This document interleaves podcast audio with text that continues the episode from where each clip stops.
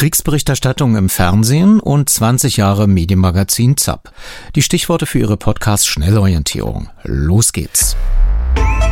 Medienmagazin Podcast mit Jörg Wagner. Die Kriegssituation halte ich wirklich für eine der größten Herausforderungen, vor der unsere Medien seit Jahren gestanden haben.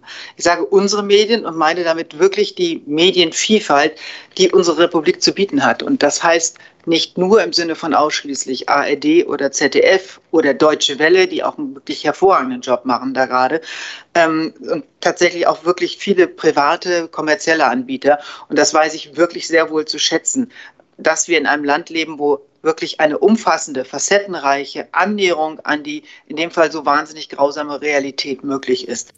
Die ARD-Vorsitzende und RBB-Intendantin Patricia Schlesinger bei einem ARD-Pressegespräch in dieser Woche, bei dem sie auch angekündigt hatte, dass die Tagesschau im Nachhinein ab sofort ihre Sendungen auf Ukrainisch und Russisch untertiteln werde. Und zwar von Spezialisten und nicht von KI. Wir blicken heute im Medienmagazin in der Ausgabe vom 9. April 2022 auf die Kriegsberichterstattung der letzten knapp 60 Jahre und gratulieren dem Medienmagazin ZAP zum 20. Geburtstag. Und äh, musikalisch ziehen wir einen ukrainischen Song durch. Die Sendung gesungen von dem Musiker Andriy Chlivnyok, der seine US-Tournee abgebrochen hatte und nun in seinem Heimatland der Ukraine kämpft. Diese Aufnahme wurde inzwischen von mehreren anderen Musikern ergänzt, äh, geht sozusagen viral um die Welt und erfährt immer wieder weitere Adaptionen und eine ist diese hier.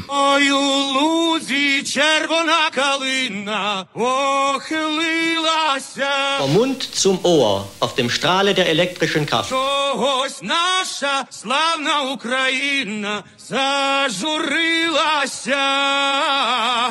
А ми тую червону калину підіймемо, а ми нашу славну Україну ге-ге розвеселимо. Ой, у лузі червона калина похилилася. Чого ж наша славна Україна зажурилася? Тую червону калину підіймемо, а ми нашу славну Україну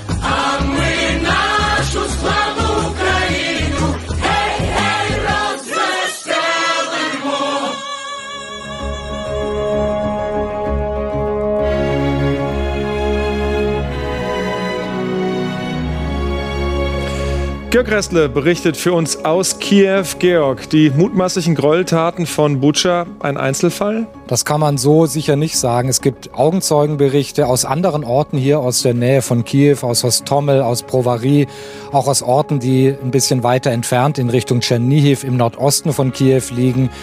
Diese Augenzeugenberichte und all das, was da stattgefunden haben soll, das soll jetzt überprüft werden. Und um die Beweise zu sichern, wurden all diese Orte hier in der Nähe von Kiew jetzt zur Sperrzone erklärt, äh, damit Beweise gesichert werden können für ein mögliches Kriegsverbrechertribunal gegen die Täter dieser Gräueltaten hier rund um Kiew.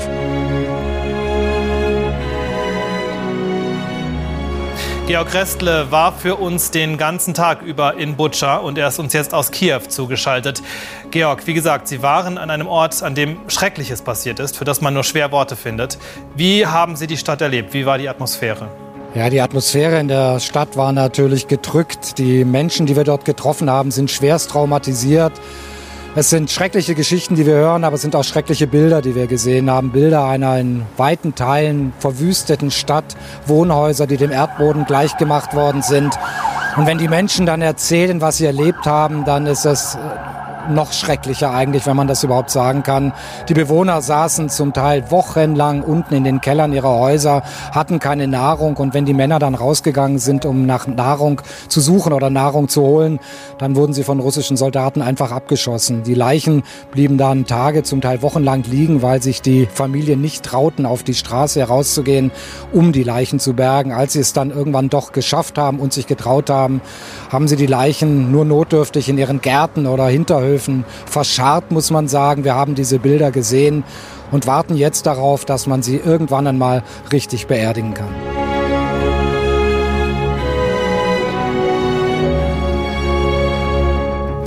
Der Kriegssonderreporter in dieser Woche bei den Tagesthemen und bei Tagesschau 24 und jetzt hier im Radio 1 Medienmagazin live zugeschaltet. Herr Ressle, nennen Sie doch uns netterweise zu Beginn Ihr konkretes Umfeld. Wo sind Sie genau und wie ist die Lage? Im Augenblick in Kiew in unserem Hotel äh, und die Lage hier in Kiew ist relativ ruhig zurzeit, ganz anders als im Osten und im Süden des Landes, wo die Kämpfe sich ja weiter intensivieren herrscht hier so ein bisschen Normalität. Äh, wir waren heute in einem Café, das gerade wieder eröffnet hat. Die ersten kehren wieder zurück. Es gibt Begegnungen zwischen Menschen, die wir gesehen haben, die sich wochenlang jetzt nicht gesehen haben, die auch nicht wussten, wo sie jeweils waren in diesem Krieg, die aus dem Westen der Ukraine zurückgekehrt sind vor allem. Die Metrostationen sind zum Teil wieder eröffnet worden, aber ansonsten ist in dieser Stadt nach wie vor die allerhöchste Sicherheitsstufe. Überall sind die Checkpoints und die Straßen- und Panzersperren weiter aufgebaut. Und es ist eine eigenartige Stimmung in der Stadt. Einerseits herrscht sowas wie gefühlter Frieden. Andererseits rechnen alle Menschen hier damit, dass der Krieg jederzeit auch wieder in die Hauptstadt zurückkehren könnte. Und natürlich sieht jeder, was in Luhansk, was in Mariupol oder in Kharkiv gerade los ist. Und deshalb ist die Stimmung in dieser Stadt natürlich gedrückt. Welche Arbeitsbedingungen haben Sie als äh, ARD-Reporter, der normalerweise am ähm, Leitungsschreibtisch, am Redaktionsschreibtisch in Köln für Monitor arbeitet? Ja, wir sind hier mit einem Team unterwegs, äh, mit einem Cutter und mit einem Kameramann und wir sind natürlich immer mit äh, begleitet von einem Security-Menschen, der darauf achtet, dass wir hier keine Dummheiten machen, dass wir hier nicht in gefährliche äh, Gegenden kommen, ohne dass das abgestimmt ist. Äh, das gibt also ein Sicherheitskonzept. Äh, jeder in Köln weiß zu jedem Zeitpunkt, wo wir uns hier bewegen. Und ja, das ist ein Sicherheitskonzept, das von den Sendern so organisiert worden ist, so dass wir in einer Kriegs- und Krisensituation, in der es natürlich immer Gefahren gibt, einigermaßen sicher sind. Ist das unabhängig von der ukrainischen Regierung? Dieser Aufpasser in Anführungszeichen? Das ist unabhängig von der ukrainischen Regierung. Das sind äh, Leute, die das als ihren Job machen und die von den Sendern dann dafür bezahlt werden, dass sie hier, die sind aus Deutschland mitgekommen, die kommen aus Frankreich, die kommen aus Dänemark, das sind Menschen, die den Krieg kennen, die Krisen kennen, äh, besser als ich es kenne. Ich bin ja kein Kriegsreporter, Sie hatten es ja gesagt, ich leite und moderiere ja normalerweise die Sendung Monitor war früher aber natürlich auch, auch Korrespondent in Moskau und als Reporter jahrelang unterwegs, auch schon in Krisengebieten aber in den letzten zehn Jahren war ich eben in Köln vor allem und deswegen ist es für mich jetzt natürlich auch hier wieder eine neue Erfahrung. War ein Tipp von Ihrem Sicherheitsmenschen zum Beispiel anfänglich nicht nach äh, Butscha zu reisen, weil das ein Sperrgebiet war? Ja, das war kein Tipp unserer Sicherheitsbegleitung, sondern das war äh, die klare Regelung des Verteidigungsministeriums. Als wir hier nach Kiew gekommen sind, letzten Sonntag, wollten wir natürlich möglichst schnell nach Butscha. Sagte uns unsere Producerin, die hier in, aus Kiew kommt, dass wir da nicht rein könnten, weil das eben jetzt bis Dienstag, also zwei Tage lang äh, Sperrzone sei, weil es vor allem darum ginge, jetzt äh, Beweissicherung durchzuführen und vor allem gab es ja auch noch Minen die in den Vororten lagen und dass die Minenräumkommandos erstmal durchfahren sollten. Ähm, und deswegen haben wir uns daran gehalten und sind dann erst einen Tag später nach Butscha gefahren, um uns dann ein eigenes Bild aus Butscha zu machen. Wie haben Sie denn die Diskussion wahrgenommen? Sie haben ja auch getwittert, dass man Ihre Arbeit kritisiert hätte, dass Sie eben nicht wie andere Journalisten bereits in äh, Butscha waren und demzufolge auch von mutmaßlichen Gräueltaten in einem komplexen, äh, in einer komplexen Schaltung geredet haben. Das hat man Ihnen so ausgelegt als jemand, der nicht wüsste, dass dort Kriegsverbrechen begangen wurden? Also ähm, ich habe nicht von mutmaßlichen Gräueltaten gesprochen, das würde ich nie tun. Ich habe von mutmaßlichen Kriegsverbrechen gesprochen und das ist ein großer Unterschied. Das sind offensichtlich. Okay, das war die Anmoderation vom Tagesthemenmoderator. Ja, damit hatte habe ich nichts zu tun, sondern ich sprach von mutmaßlichen Kriegsverbrechen. Das hat damit zu tun, dass ich eben neben meiner journalistischen Tätigkeit eigentlich ausgebildeter Jurist und Völkerrechtler bin und ich bei der Frage, ob man ein Verbrechen ein Verbrechen nennt, immer zurückhaltend bin, weil ich finde, dass wir als Journalisten gerade in Kriegsgebieten äh, uns vor allem eine Aufgabe widmen sollten, nämlich Fakten zu sichern, Beweise zu sichern. Es ist ja offensichtlich, dass es sich hier um ein Völkerrechtsverbrechen handelt. Es handelt sich nämlich um einen Angriffskrieg. Es ist offensichtlich für uns, dass das ein Krieg ist, der keinerlei Rücksicht auf die Zivilbevölkerung nimmt und wo es stärkste Indizien dafür gibt, dass hier ganz gezielt auch dieser Krieg gegen die Zivilbevölkerung geführt wird. Also offensichtlich handelt es sich hier um Kriegsverbrechen. Der Begriff mutmaßlich ist einer, der uns als Journalisten und uns als auch Juristen deshalb wichtig ist, weil wir damit deutlich machen wollen, wir sind nicht oder wir fühlen uns als Journalisten nicht dazu berufen, endgültige Urteile zu fällen. Das sollen andere machen. Dafür gibt es Kriegsverbrechertribunale, dafür gibt es Untersuchungen, die hier ja auch stattfinden. Die ukrainische Regierung Regierung legt ja größten Wert darauf, dass alles penibel untersucht wird und fordert ja deshalb auch völlig zu Recht ein Kriegsverbrechertribunal, damit die Verantwortlichen dieser Gräueltaten auch zur Rechenschaft gezogen werden. Wir als Journalisten liefern dafür Fakten. Wir schauen uns das an. Wir sprechen mit den Leuten. Wir machen uns ein eigenes Bild. Und die Fakten, die wir liefern, die Bilder, die wir zeigen, die O-Töne, die wir einsammeln, können dann natürlich auch im Rahmen eines Kriegsverbrechertribunals zu beweisen werden, um dann die Täter zu überführen. Das sind rechtsstaatliche Verfahren, die wichtig und richtig sind, weil wir uns nämlich dadurch unterscheiden von Staaten wie Russland, in dem Oppositionelle einfach hinter Gitter gesteckt werden, weil der Staat das als solches befiehlt oder weil der Staat meint, er könnte sich anmaßen, das selbst für sich zu beurteilen, ohne dass es eine unabhängige Justiz braucht. Ich kann verstehen, dass der Begriff mutmaßlich so klingt, als würde man sich distanzieren, wo es doch offensichtlich ist. Und deswegen muss man bei der Begriffswahl hier und da vielleicht aufpassen. Ähm, aber es sind für mich Gräueltaten, das sieht man. Es ist für mich ein Angriffskrieg, da besteht für mich kein Zweifel. Und es ist, für mich auch eine erdrückende Beweislast, die wir hier selber sehen, dass dies ein Krieg ist, der gezielt gegen die Zivilbevölkerung sich richtet. Also wenn man sich die Vororte anschaut von Kiew, wenn man in Irpin war, wenn man in Butscha war, wenn man in Borodjanka war, das sind apokalyptische Bilder, die man da sieht, also Wohngebiete, die komplett zerstört worden sind. Da geht es nicht um Kollateralschäden ganz offensichtlich, sondern da wurde gezielt in Wohngebiete reingebombt und ein gezielter Angriff gegen die Zivilbevölkerung ist ein Kriegsverbrechen. Hat sie dennoch, ähm, das klingt also sehr plausibel, was Sie sagen, aber hat sie dennoch äh, verwundert, dass selbst Kollegen, selbst Kriegsreporter Sie da so massiv kritisiert haben?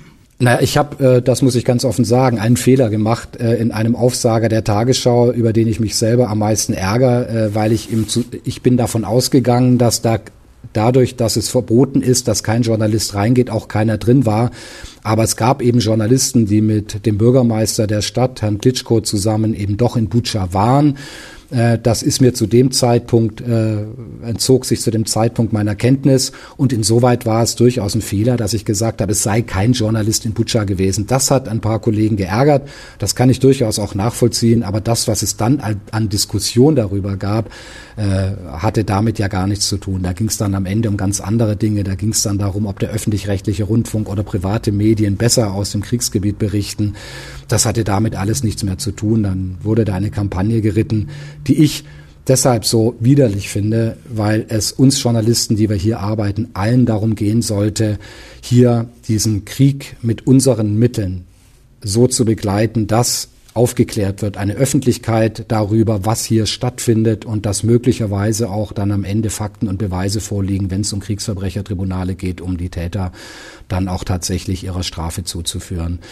Das ist ein bisschen komplex, aber so war's. Aber ähm, der Fehler selber, der hat mich natürlich geärgert meint Georg Gressle zurzeit in der Ukraine, in Kiew und äh, vermutlich wahrscheinlich dann heute auch wieder in der Tagesschau oder Tagesthemen. Heute ausnahmsweise mal nicht. Ähm, wir schneiden gerade einen Weltspiegel und äh, haben ansonsten auch jede Menge zu tun. Ich würde eins gerne noch loswerden, dass ja, all diese Kollegen, die hier sind, wir sind ja mit Teams unterwegs und die Cutter und die Kameraleute, die haben hier echt in den letzten Wochen einen knochenharten Job hinter sich und ich glaube, dass bei aller berechtigter Kritik hier und da alle die in ihren Sesseln sitzen, in Köln, in Hamburg oder Berlin, sich vergegenwärtigen sollten, was für ein harter Job das ist, den der die Leute machen. Und es gibt viele Menschen, die sich Sorgen machen um uns und um die anderen, die hier draußen äh, versuchen, gerade gute Arbeit zu machen. Und ich habe größten Respekt für alle, die das machen. Und ich äh, wäre dankbar, wenn das in der deutschen Öffentlichkeit und in bestimmten medialen Debatten, die da gerade geführt werden, dass das auch zur Kenntnis genommen wird. Georg Rassler, vielen Dank für das Gespräch. Gerne.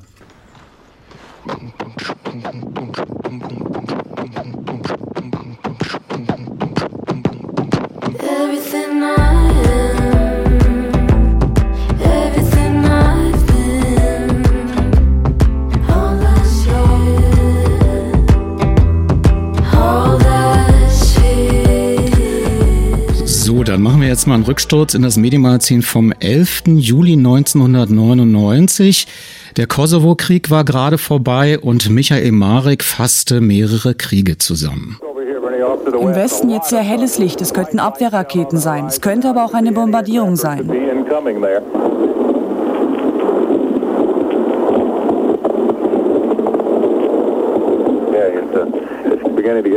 Auf der anderen Seite des Hotels ist es jetzt noch lauter. Drei gewaltige Explosionen, ganz schnell hintereinander. Das Ziel kenne ich nicht, aber sie haben das Hotel erschüttert. 17. Januar 1991. Nach Ablauf des UN-Ultimatums beginnen alliierte Streitkräfte unter Führung der USA, den Irak zu bombardieren. Nur eins, natürlich war ich nicht da, aber es kommt mir so vor, als wären wir mitten in der Hölle. Überall um uns herum kracht es, aber wir sind weit weg.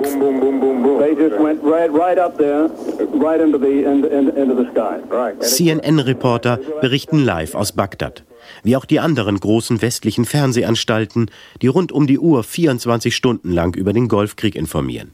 Kriegszeiten sind Medienzeiten, vor allem für das Fernsehen. Aber nicht nur der Golfkrieg, auch die militärische Auseinandersetzung in Vietnam und die NATO-Intervention im Kosovo haben gezeigt, wie schwer es für Journalisten ist, aus den Kriegs- und Krisengebieten zu berichten. Anfangs waren es die albanischen Flüchtlinge, die im Fernsehen überwogen, allmählich verdrängt von Aufnahmen zerstörter Brücken, Wohnhäuser und Botschaftsgebäude. Die Logik der Ausgewogenheit. Entstellte Leichen auf serbischer Seite gegen Flüchtlingserzählungen von den Übergriffen des jugoslawischen Militärs. Dass die Journalisten zumeist nur vom Rand des Geschehens berichten konnten, lag sowohl an der rigiden Militärzensur des Milosevic-Regimes als auch an der selektiv gestaffelten Informationspolitik der NATO. Die Belgrader Führung ließ langjährige akkreditierte Journalisten nicht mehr ins Land, verfolgte und verhaftete die Unliebsamen und ließ vor allem Neulinge in den Kosovo reisen, die berichteten von den Zerstörungen der NATO und von zivilen Opfern, die in Brüssel in etlichen Fällen nachträglich bestätigt werden mussten. Die NATO stellte sich dem entgegen mit Bildern einer vermeintlich sauberen Kriegsführung, Bilder, die ihre Überzeugungskraft seit Desert Storm, seit dem Golfkrieg eingebüßt haben. Was die Journalisten und Zuschauer damals wie heute im Kosovo zu sehen bekamen, war lediglich die Inszenierung einer trügerisch präzisen Zerstörungstechnologie mit eigenartig leblosen Videoaufzeichnungen aus den Raketensprengköpfen der Cruise Missiles. Kritiker sprachen von einem Hightech-Krieg, bei dem der konkrete Feind als Gegenüber verschwunden war. Vom Wargame, bei dem der Kriegsschauplatz für die beteiligten Militärs und Zuschauer nur auf den Schirmen der Radare präsent ist, von einem Videoclip, bei dem die Opfer ausgeblendet und Szenarien im Fadenkreuz simuliert wurden. Cleared by US Military, so lautete das Kürzel für zensierte Bilder und Reportagen aus der Golfregion. Von einer freien Informationspolitik keine Spur, das sagt Friedrich Krotz, Medienwissenschaftler am Hamburger Hans-Bredow-Institut. Das Besondere, glaube ich, an diesem Golfkrieg, an der Zensur in diesem Golfkrieg war, dass sie so vollkommen und total abgelaufen ist. Das heißt, es wurden nicht nur einzelne Tatsachen verschwiegen oder Meinungen unterdrückt, sondern es wurde zensiert mit dem Ziel, die Schwester der Zensur, nämlich die Propaganda, in die ganze Welt zu verbreiten. Die Medien haben bei diesem Spiel mitgemacht und das Besondere eben daran ist, dass sie durch dieses Konzept der Militärs beider Seiten dazu gelangt sind, dass sie sozusagen Akteur im Krieg gewesen sind. Die Medien haben aus dem Golfkrieg nichts gelernt, so Krotz. Die Redaktionen hätten ihre Reporter im Kosovo lediglich an die Front geschickt, das serbische Staatsfernsehen ausgewertet und die NATO-Pressekonferenzen besuchen lassen. Hintergrundinformationen und Recherchen fehlten indes. Hinzu kamen die höchst widersprüchlichen Angaben über abgeschossene Flugzeuge, über getötete und verletzte Kriegsopfer. Die Medien überschwemmten ihr Publikum mit einer Flut an Bildern und Nachrichten. Desinformation durch ein Übermaß an widersprüchlicher Information, das gehörte am Persischen Golf wie im Kosovo zum journalistischen Alltag. Ganz anders dagegen verlief der Vietnamkrieg, dem ersten Fernsehkrieg der Geschichte. Erstmals wurden die Grausamkeiten des Krieges zur Primetime, zur besten Fernsehzeit im Abendprogramm gezeigt. Von Napalmbomben verbrannte Vietnamesen, der Kopfschuss des Saigoner Polizeipräsidenten aus nächster Nähe. Doch noch immer gibt es die Legende, es seien die Medien gewesen, die den Vietnamkrieg entschieden hätten, mit Geschichten etwa über das Massaker von My Lai durch Soldaten der US-Armee. Eine mehr, die nur allzu gern von US-Politikern, Journalisten und Vietnam-Gegnern damals wie heute genährt wird. Der NDR-Journalist Hermann Finke. Es war so, dass jahrelang über den Vietnamkrieg in Ländern wie der Bundesrepublik, in Ländern wie Großbritannien, USA und anderen Staaten über den Vietnamkrieg berichtet worden ist, beinahe ausschließlich aus Quellen, die entweder amerikanische Quellen waren oder südvietnamesische Quellen waren. Es gibt unter Kollegenkreisen Geschichten oder es zirkulieren so Geschichten, wie das dann im Einzelnen ging, dass man mit dem Whisky auch die Presseerklärung serviert bekam. Und dann war dies die Basis sozusagen für die Berichterstattung am nächsten Tag. Informationen, die etwa aus Nordvietnam kamen, sind fast immer abgetan worden als kommunistische Propaganda. Verschiedene Studien haben gezeigt, dass Fernsehaufnahmen von militärischen Kämpfen, von verletzten und verstümmelten Toten lediglich fünf bis sieben Prozent der TV-Berichterstattung über Vietnam ausmachten. Außerdem waren die Kampfszenen meistens nachgestellt, da die Fernsehteams mit ihren damals noch sperrigen Ausrüstungen gar nicht den Weg in die unwegsamen vietnamesischen Dschungelgebiete fanden. Von 2300 Berichten zwischen 1965 und 1970 zeigten nur 76 reales Kampfgeschehen. Natürlich konnten die Korrespondenten über Vietnam mehr schreiben als über jeden anderen Krieg, darunter auch regierungskritische Geschichten. Aber die meist drei- bis vierminütigen Beiträge zeichneten sich eher durch einen stilisierten, distanzierten Blick auf einen scheinbar zusammenhanglosen Konflikt aus. Bilder von den Hinrichtungswellen der Nordvietnamesen etwa standen, wenn überhaupt, nur selten zur Verfügung. Was die Zuschauer zu sehen bekamen, waren in erster Linie Bilder von landenden Hubschraubern, von hohen Gräsern, die im Wind der Helikopter schwanken, dann und wann auf der Tonspur eine ferne Explosion mit einer dunklen Rauchsäule als großartige Schlussszene. Vergleicht man die Berichterstattung über die Kriege in Vietnam, am Persischen Golf und im Kosovo, dann fällt auch die vorschnelle Übernahme des militärischen Sprachgebrauchs durch die Medien auf. Die Rede von Kollateralschäden, die nicht nur von NATO-Vertretern immer dann gebraucht wurde, wenn eine der punktgenauen Raketen ihr Ziel nicht traf, war kein Einzelfall, so Friedrich Krotz.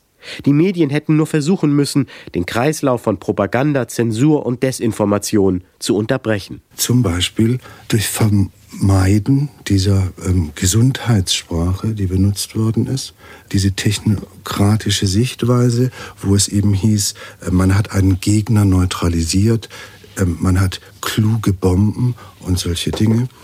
Das zu verweigern wäre wichtig gewesen und nicht nur diese Worte nicht zu benutzen, sondern man hätte auch darüber nachdenken und darüber diskutieren können, ob der Zweck einer solchen technokratischen Gesundheitssprache nicht hätte unterlaufen werden können.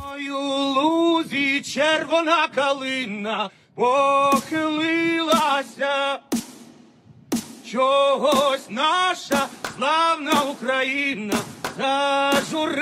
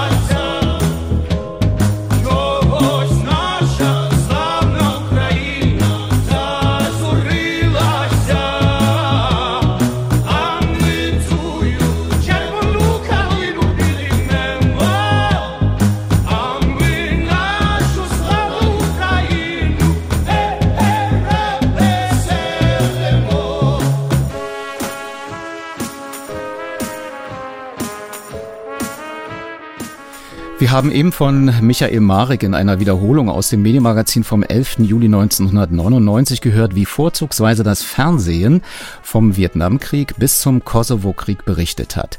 Danach war es tendenziell von beiden Seiten zensiert, mit einer militärischen Sprache durchsetzt, hinter denen die Opfer kaum zu erkennen waren. Ich begrüße hier zugeschaltet Professor Dr. Carola Richter, Expertin für Auslands- und Kriegsberichterstattung am Institut für Publizistik und Kommunikationswissenschaft, Fach Fachbereich Politik und Sozialwissenschaften der Freien Universität Berlin. Sie beobachten mit Ihrem Team die Medienberichterstattung und journalistische Arbeit rund um den Krieg in der Ukraine aktuell. Sehen Sie Unterschiede zu früheren Kriegen? Ja, auf jeden Fall gibt es Unterschiede zu früheren Kriegen. Also wir müssen tatsächlich konstatieren, dass Kriege immer in unterschiedlichen Medienumgebungen stattfinden und damit eben auch unterschiedliche Konstellationen hervorbringen. Also Sie haben gerade über die Kriege in Vietnam, im ersten Golfkrieg oder im Kosovo gesprochen. Und überall in diesen Kriegen war natürlich das Fernsehen relevant, insbesondere eben ab den 1990er Jahren mit dem Aufkommen dann den ersten Bildern von einem internationalen Satellitenfernsehen. Und da ging es tatsächlich dann immer auch darum, diese Bilder zu kontrollieren, diese Bilder kontrollieren zu können. Und das wurde eben immer wieder versucht durch Zensur, durch Restriktionen, auch durch so Sachen wie ähm, Embedded Journalism im äh, Irakkrieg 2003 beispielsweise.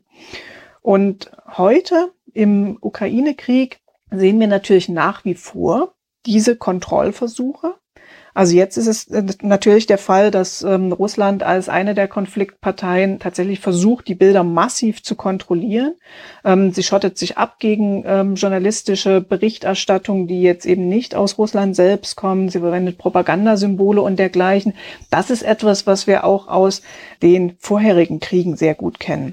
Was aber eben von ukrainischer Seite passiert, ist, dass tatsächlich versucht wird, ziemlich geschickt und effizient ein eigenes Framing des Krieges äh, zu kolportieren.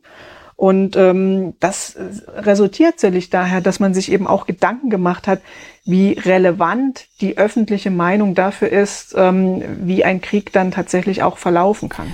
Sieht man in Ihrer Beobachtung mehr Opfer jetzt zur Zeit als in den früheren Kriegen? Also man hat auf ukrainischer Seite definitiv gelernt, dass es darum geht, äh, Journalisten eben auch Zugang zu gewähren zu dem, was der Bevölkerung passiert, also tatsächlich eben auch Zugang zur Zivilbevölkerung zu gewähren. Und deshalb ist es den Journalisten und Journalistinnen, auch die eben aus Deutschland kommen oder auch aus vielen anderen Ländern, sehr gut möglich, Kontakt aufzunehmen zu Personen der Zivilbevölkerung. Ich bin mir nicht ganz sicher, ob man wirklich mehr Opfer sieht, also Opfer im Sinne von tatsächlich Toten oder Verwundeten und dergleichen, weil das ist etwas, was auf das in allen Kriegen immer und immer wieder fokussiert wird, weil man halt so einen ganz starken Ansatz hat im Journalismus, dass man immer sozusagen dorthin guckt, wo es am meisten kracht und wo am meisten Schaden entstanden ist. Und ähm, deswegen die Opferbilder bin ich gar nicht so der Meinung, dass das jetzt so eine starke Rolle spielt, sondern eher, dass es tatsächlich ähm, eine Möglichkeit gibt, ganz einfach zur Zivilbevölkerung durchzudringen und tatsächlich ohne Restriktionen von denen auch ähm, Meinungen und Töne einzufangen und genauso dann aber eben auch so einen Zugang zu haben zu einer bestimmten politischen und militärischen Elite, die sich in der Ukraine auch sehr journalistenfreundlich zeigt. Aber es gibt ja mehrere Zuschreibungen für den Satz, dass äh, das erste Opfer des Krieges die Wahrheit sei. Also wenigstens geht das, glaube ich, zurück bis sogar ins Jahr 1914 und ist inzwischen ja auch mit den vielen Kriegen zum Allgemeinplatz geworden, gegen den Journalismus ankämpft. Aber wie sehen Sie die Arbeit der Kriegsreporterinnen und Reporter aktuell? Sind die, ähm, ich sag mal, sehr embedded im geistigen Sinne vielleicht? Ja, das ist ein interessanter Ausdruck, embedded im geistigen Sinne zu sein. Ich glaube, ähm, es spielt schon eine ziemlich große Rolle, dass der allgemeine, der politische und auch der gesellschaftliche Diskurs in Deutschland so angelegt ist, ähm, dass man eher positiv zur Ukraine und den Ukrainerinnen steht und halt tatsächlich Russland äh, gemeinhin als ähm, Täter identifiziert hat was natürlich auch im Hinblick auf einen Angriffskrieg nur logisch ist. Trotzdem ist es äh, tatsächlich so, dass versucht wird, hier Empathie Empathie natürlich vor allen Dingen für diejenigen zu erzeugen, die in der Ukraine unter dem Krieg leiden. Und dadurch, dass der Zugang tatsächlich zu diesen Personen und zu Bildern und Meinungen und äh, Stimmen da eben auch sehr leicht ist, kommen diese natürlich viel stärker vor, als äh, wir es in etlichen anderen Kriegen bisher sehen konnten. Ich habe das Gefühl, dass es äh, sich vielleicht ähm, die Journalisten und Journalistinnen manchmal ein bisschen ja, das klingt jetzt gemein, aber vielleicht ein bisschen zu leicht machen, indem sie dann halt das, was man gemeinhin ja auch im, äh, von friedensjournalistischer Seite oder konfliktsensitiver Berichterstattungsseite herfordert, dass halt tatsächlich viel Empathie erzeugt werden soll, dass ähm, auf die ähm, Zivilbevölkerung zugegangen werden soll und eben nicht immer nur auf Politiker und Eliten ähm, gehört werden soll, dass das hier natürlich ganz, ganz leicht möglich ist in diesem Krieg, während man sozusagen von russischer Seite ja kaum etwas mitbekommt, wie denn da vielleicht auch verschiedene ja, Konstellationen in der Zivilbevölkerung sind, wo sich vielleicht auch Widerstand und andere Meinungen regen. Da ist der Zugang halt nicht da und deswegen kommt es sozusagen in der Berichterstattung dann auch nicht wirklich vor. Welche Rolle spielen denn Ihrer Meinung nach die Social Media? Verlieren die klassischen Medien die Deutungshoheit? Also ich glaube schon, dass die klassischen Medien nach wie vor eine ganz große äh, Rolle bei der Deutungshoheit im Konflikt spielen. Die sozialen Medien äh, haben dann in, einerseits einen Verstärkereffekt, also dass sie bestimmte Positionen aufnehmen und wieder ja sozusagen noch einmal weiterleiten und ähm, ja sozusagen verstärken. Sie haben natürlich aber auch den Effekt, dass sie bestimmte Quellen sozusagen liefern, dass erstmal bestimmte Informationen über die sozialen Medien herangetragen werden und dass man damit äh, durchaus schon so ein gewisses Framing mit impliziert, das dann von den klassischen Medien und dem klassischen Journalismus durchaus auch wieder aufgenommen wird.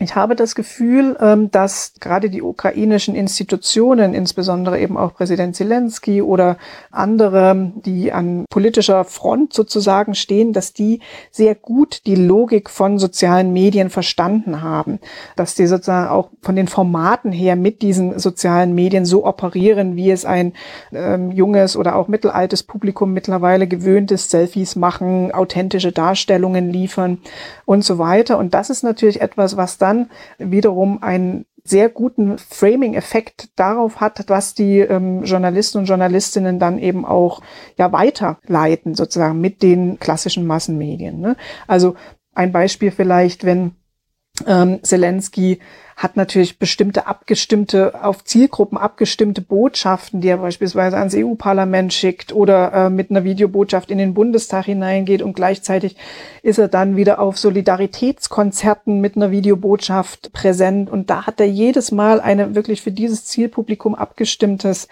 Framing und eine bestimmte Botschaft parat und die erfährt dann eine durchaus große Resonanz auch wieder im klassischen Journalismus und wird dadurch wiederum verstärkt. Wo gucken Sie denn als Wissenschaftlerin hin? Sie haben ja jetzt Fragen beantwortet, die ich mir stelle, aber vielleicht haben Sie ein ganz anderes Blickfeld noch.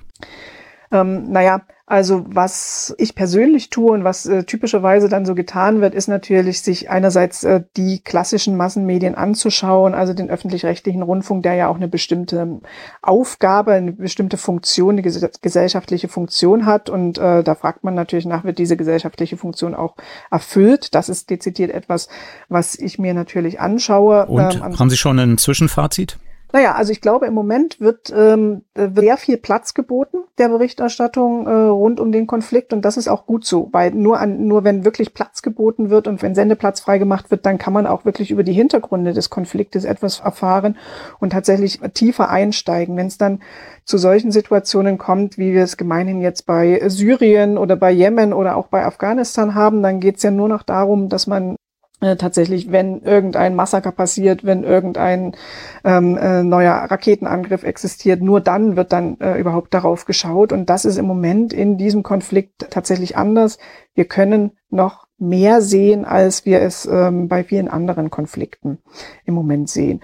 Und das wird sich, denke ich, meiner Meinung nach aber verschieben je länger der Konflikt anhält. Und da ist es dann wichtig, dass man tatsächlich eher darauf schaut, dass man diese eingefahrenen Muster, diese Klischees und diese ähm, durchaus jetzt auch die Heldenstilisierung, die da so ein bisschen mit aufgekommen ist bei ähm, der Effizienz der ukrainischen Medienstrategie, dass man das äh, tatsächlich wieder versucht zu hinterfragen und ähm, auch mit, mit einer kritischen Distanz auch wieder aufzuwarten. Wo kann man sich über Ihre weitere Arbeit informieren?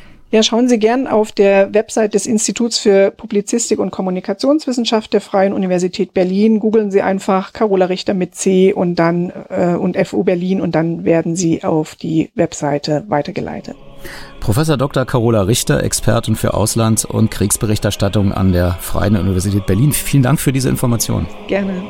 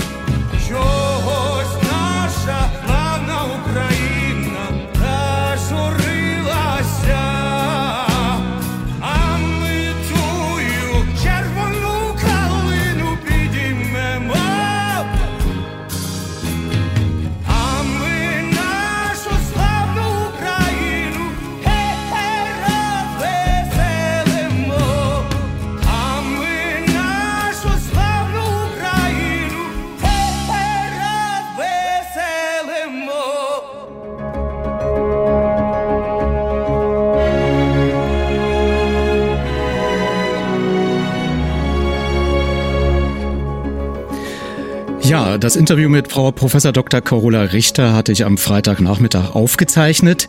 Die folgende Aufnahme ist dagegen 20 Jahre alt. Radio 1 Medienmagazin. Nee, die ist schon 25 Jahre alt.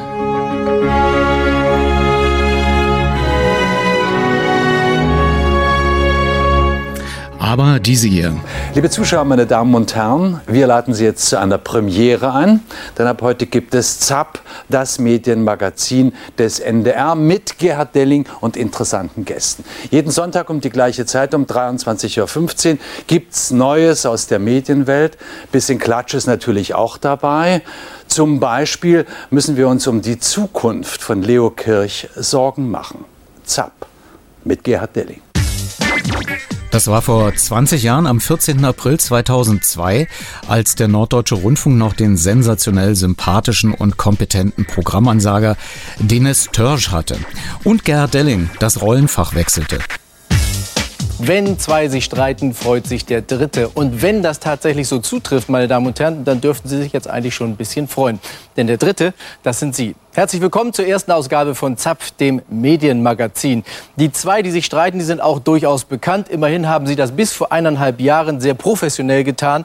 Über 290 Mal im ZDF. Meist nur getrennt durch eine kleine Demarkationslinie namens Schreibtisch. Bode Hauser und Ulrich Kienzle, heute zu Gast in unserer Sendung. Sie bekommen ein neues Format, sozusagen im Vorlauf zur Wahl des Jahres 2002. Hören wir mal ins Radio 1 Medienmagazin vom 13. April 2002 hinein.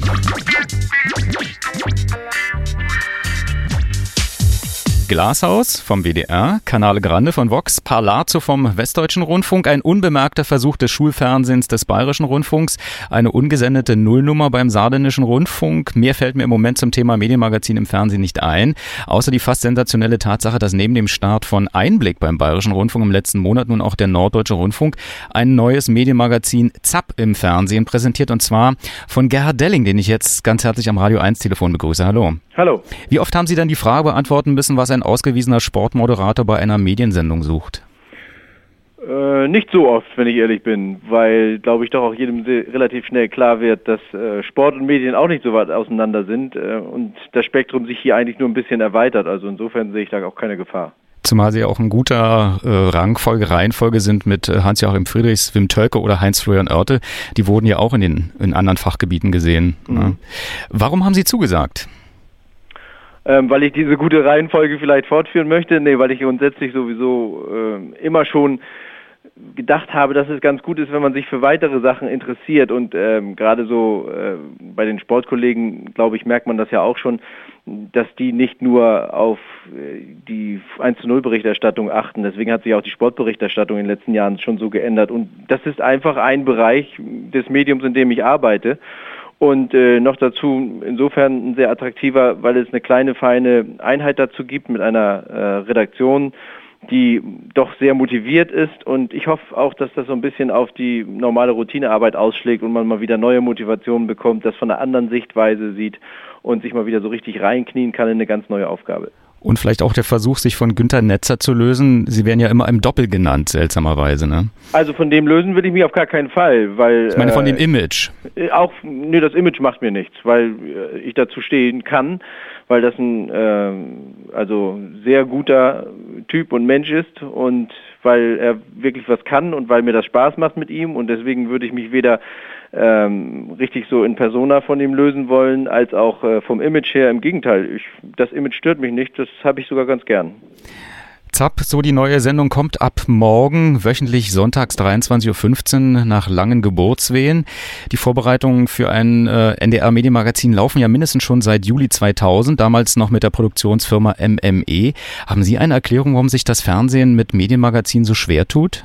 Also die äh, konkreten Vorbereitungen laufen nicht ganz so lang, aber es gibt schon, äh, wenn man von Vorbereitungen spricht, gibt es die Idee schon, also noch viele Jahre vorher. Ich weiß, dass ich vor Jahren mal äh, mit an so einer konzeptionellen Grundausstattung auch gearbeitet habe hier im Hause schon. Ähm, schwer tut man sich heute insbesondere dann, wenn man überhaupt neue Formate ins Programm tut, weil äh, das dürfen Sie auch nicht vergessen, es muss ja etwas anderes immer dafür weichen. Und ähm, gerade so zum Beispiel das äh, NDR-Programm hat ja in den letzten Jahren einen derartigen Zuspruch erhalten, dass man natürlich gar nicht so unglücklich ist über die Entwicklung und es auch nicht so leicht ist, dann einen äh, vernünftigen Sendeplatz zu finden. 23.15 Uhr haben auch viele gesagt, Mensch, das ist ja sehr spät. Finde ich auch. Das ist eigentlich früher wahrscheinlich im, zumindest die Chance ist, mehr Leute zu erreichen. Aber ähm, im Grunde sind wir auch ganz froh, weil die Entwicklung ja auch in den letzten Jahren zeigt, ähm, dass zu so später Stunde doch noch einiges zu transportieren ist. Es wird dann wahrscheinlich im Endeffekt auf die Mischung ankommen. Aber Sie haben nicht den Eindruck, dass der Titel, den das westdeutsche Fernsehen damals hatte, der westdeutsche Rundfunk im Glashaus für Sie nach wie vor Gültigkeit hätte. Einerseits äh, Transparenz in den Medien zu erzeugen und andererseits aber auch sich der Gefahr auszusetzen, hier Nestbeschmutzung äh, zu fabrizieren. Äh, diese Gefahr sehe ich gar nicht bei uns, weil ähm, es ist ganz klar, dass wir nicht nur Themen, die sagen wir Zeitungen betreffen oder andere äh, Fernsehstationen, sondern auch uns äh, angehen, dass wir die auch da behandeln werden. Äh, es wird niemand sagen, auch bei uns nicht, und das ist auch bei anderen, glaube ich, gang und gäbe, löst uns bitte auf, wir sind so schlecht äh, und wir finden hier alle so schlecht, man muss das wegmachen.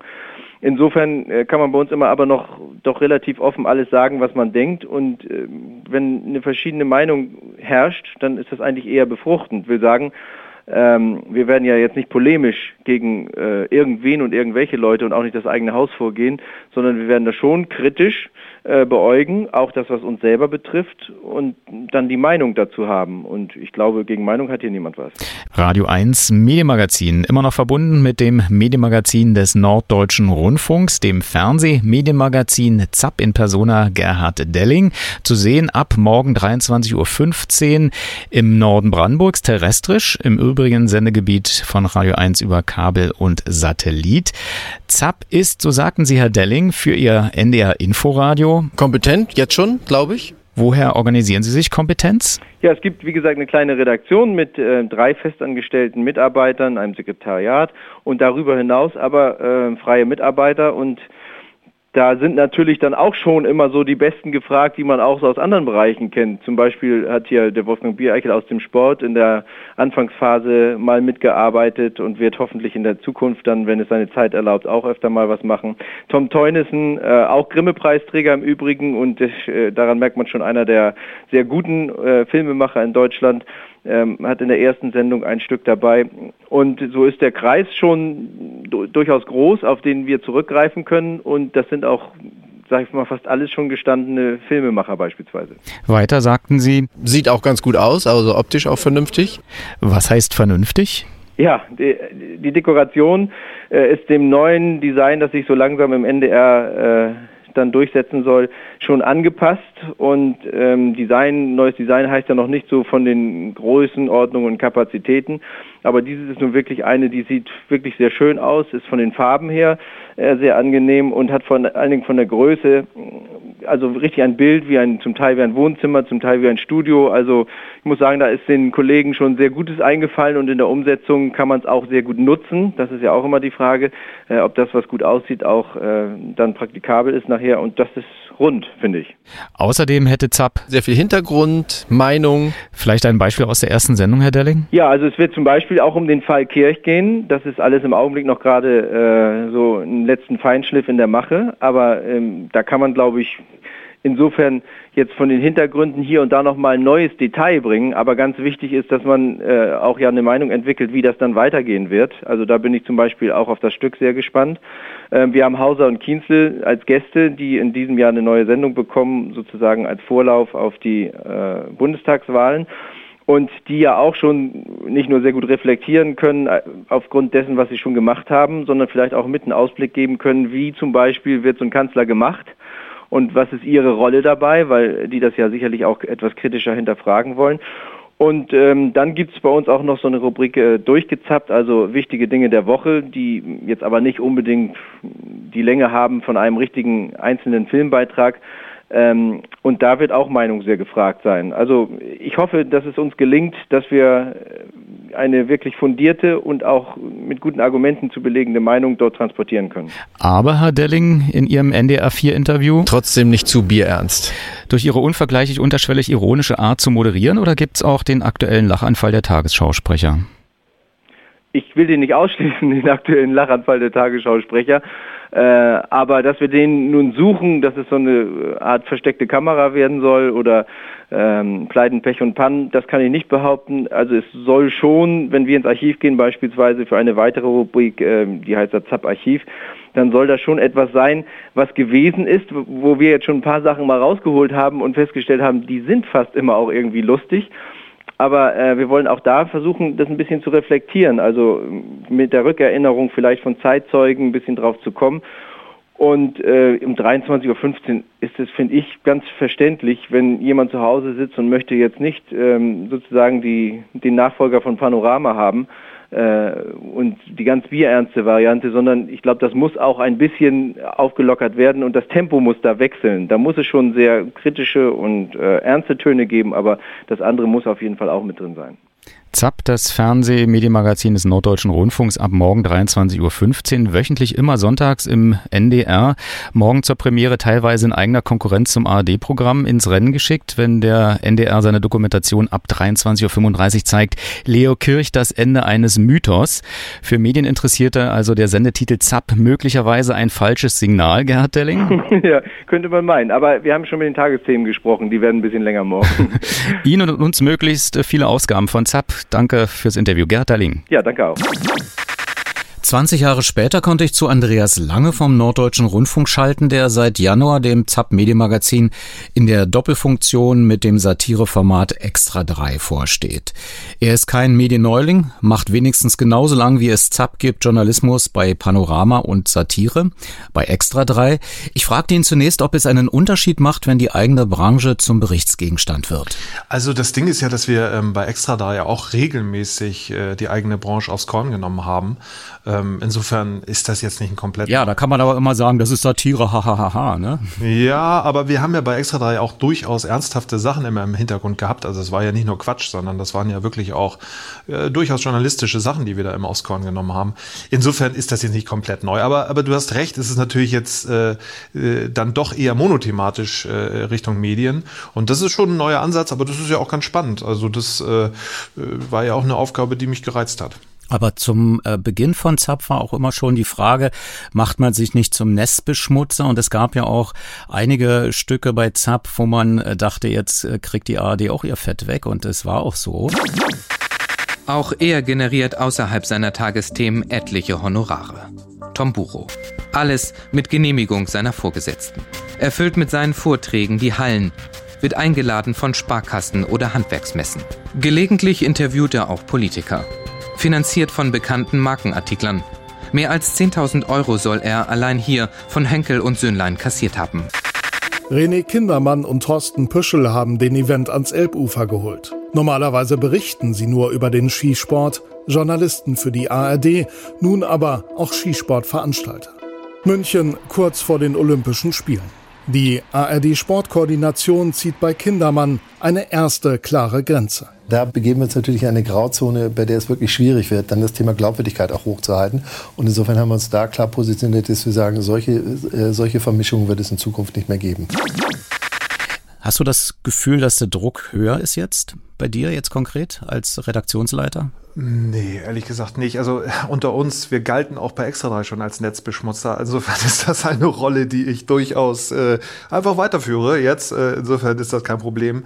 Äh, ich muss aber noch mal sagen, jetzt 20 Jahre Zapp, ich bin auch so ein bisschen stolz auf den NDR, dass der das die ganze Zeit so durchgezogen hat. Also ähm, äh, die, die Kolleginnen und Kollegen da in der Pressestelle vom NDR, die kriegen ja auch von uns dann immer die Anfragen, ne? Also die kritischen Anfragen von Zapp äh, und ähm, sind da mit einer stoischen Ruhe dann dabei, das zu beantworten. Und das ist schon schon echt eine Leistung. Und äh, sie reden auch noch mit uns. Ne? Also sie mögen uns noch und sind auch der, der Meinung, dass, ähm, dass sowas wie ZAP irgendwie auch dazugehört, so ein Blick aufs eigene Haus. Also insofern ähm, ist das jetzt keine komplett neue Geschichte. Ähm, aber ich finde das irgendwie, das ist doch klasse. Und dass das 20 Jahre jetzt schon geht, Wahnsinn.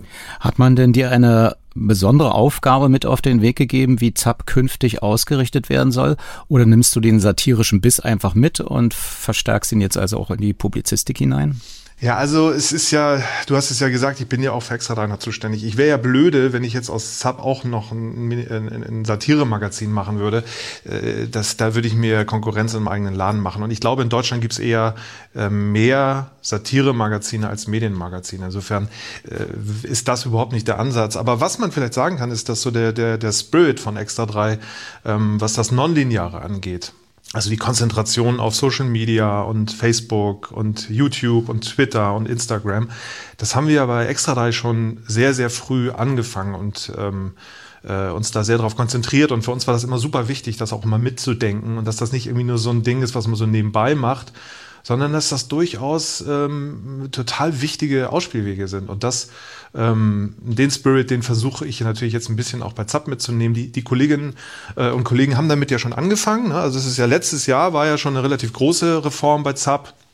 Da haben die ja ganz schön umgeschwenkt schon auf Nonlinear und äh, haben den YouTube-Kanal gegründet und den Insta-Kanal und haben innerhalb von ein paar Monaten da ja auch schon echt viel Erfolg gehabt.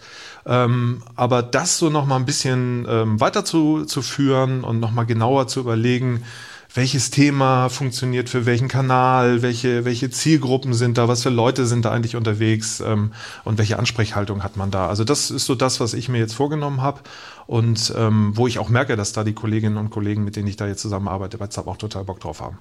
Aber bei Extra 3 ist es ja so, dass ihr eine lineare Sendung sozusagen im Hintergrund habt und die Medienwissenschaft spricht dann von der Dekonstruktion des Linearen ins Nonlineare.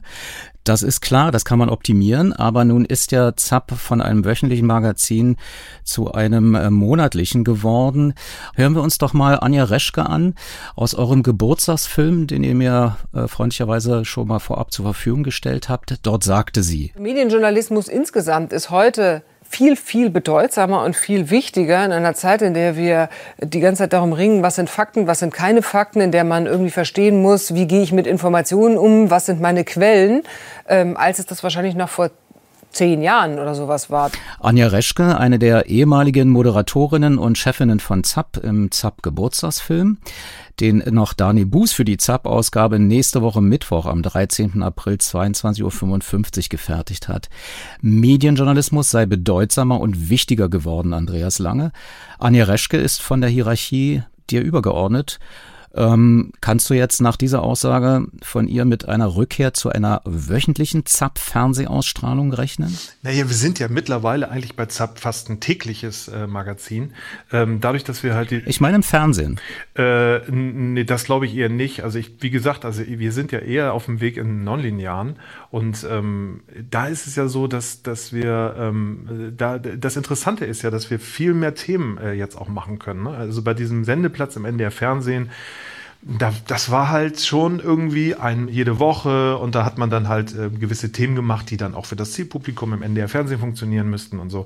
Aber heutzutage kannst du natürlich bei Twitter zum Beispiel ein ganz spezielles Medienblase-Thema machen, ähm, bei Instagram nochmal eine ganz andere Zielgruppe erreichen und auch eine ganz andere Themenvielfalt natürlich haben und äh, bei YouTube dann nochmal, also ein Beispiel, wir haben neulich bei YouTube äh, äh, Krypto-Influencer gemacht. Das wäre natürlich nichts für, für das NDR Fernsehen und ähm, die, die, die Probleme der Lokalpresse in Niedersachsen ist dann wiederum auch nichts für, für YouTube. Also man hat einfach natürlich jetzt einfach ein viel größeres Themenspektrum und ähm, es ist ja auch so, wir wollen ja jetzt auch kein Fachmagazin für Journalisten sein, weil ähm, das ist auch ein bisschen ungerecht. Es gibt ja auch kein Fachmagazin für äh, Krankenschwester oder Maurer, äh, die sind ja genauso wichtig für unsere Gesellschaft, sondern es ist doch viel wichtiger, ein Medienmagazin zu machen, was für alle ist. Also weil, weil wir ja auch mittlerweile alle Medienschaffende sind. Ne? Also alle haben ihren Insta-Kanal, alle hauen raus, alle sind in irgendeiner Form ja journalistisch äh,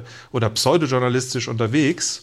Und ähm, da ist es extrem wichtig, äh, dass da irgendjemand ist, der, der das auch mal kritisch hinterfragt, reflektiert und möglicherweise auch ein paar Tipps gibt, wie man es macht.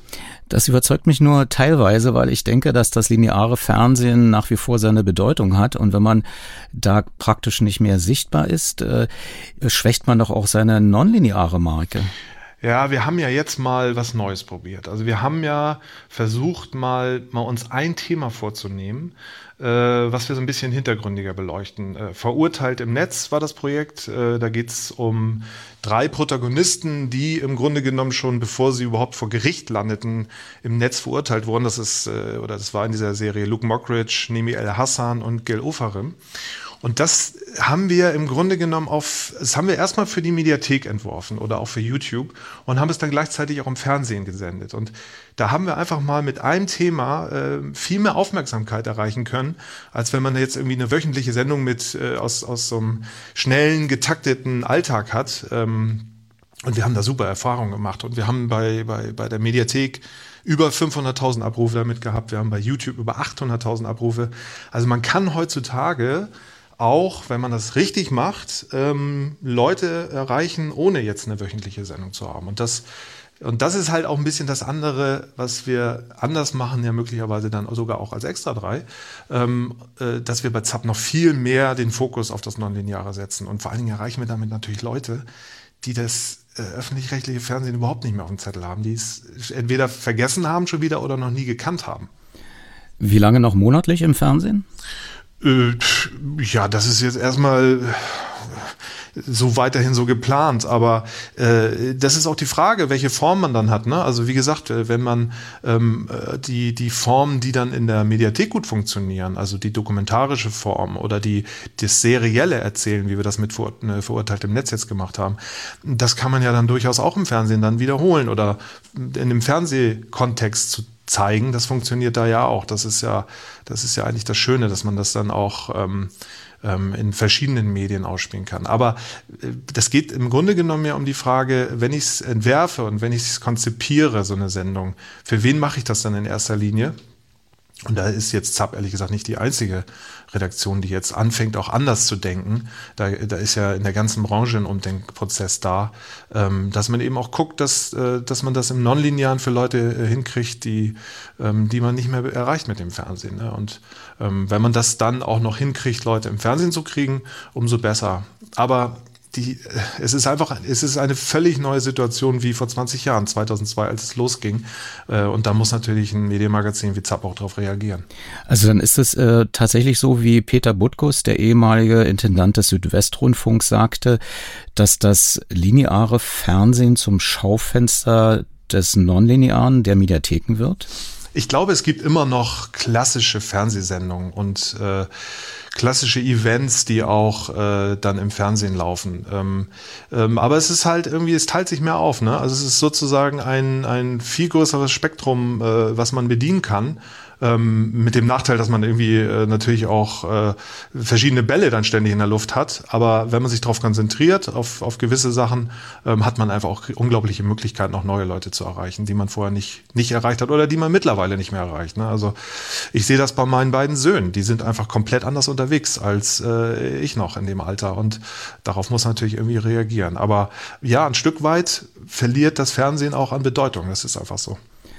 Äh, dennoch ist eure Geburtstagssendung am nächsten Mittwoch, ich sagte es, am 13. April 22.55 Uhr eine Fernsehsendung klassisch im linearen Fernsehen. Was wird dort zu sehen sein, außer der von mir schon angekündigte Geburtstagsfilm? Also wir werden uns natürlich auch mit dem Ukraine-Krieg beschäftigen. Ähm, das ist ja im Grunde genommen das, was Anja auch gesagt hat. Ne? Also da äh, wird es ja nochmal klar auch, wie wichtig das ist, äh, sich mit ähm, Fakten und Fake News zu beschäftigen und mit der Einordnung von Bildern und wie Bilder im Grunde genommen auch von Interessengruppen benutzt werden, um, um äh, ihre Interessen durchzusetzen. Ähm, also das ist selbstverständlich ein Thema. Dann haben wir logischerweise ähm, den, äh, das Jubiläum 20 Jahre. Mir, mir ist dabei bei der Recherche für die Sendung auch nochmal eingefallen, dass ich 2002 sogar mal in dem Jahr auch einen Film für Zapp gemacht habe. Äh, ehrlich gesagt, meinen einzigen Zapp-Film, muss ich zu meiner Schande gestehen. Aber immerhin, äh, ich war damals auch dabei und ich war danach dann eigentlich immer auch Fernsehzuschauer. Also ich habe, es war ja lange Jahre so, dass äh, Zapp nach Extra 3 immer lief. Ähm, und ich hab, bin dann immer hängen geblieben und habe das dann danach gesehen. Also insofern passionierter äh, Zapp-Gucker und jetzt passionierter Zapp-Macher. Also das ähm, ging ineinander über dann. Meint Andreas Lange vom Norddeutschen Rundfunk, seit Januar Zapp, Medienmagazin, Redaktionsleiter in Kombination mit dem Satireformat Extra 3. Na dann toi toi toi für die nächsten 20 Jahre, wo auch immer. Ja, danke.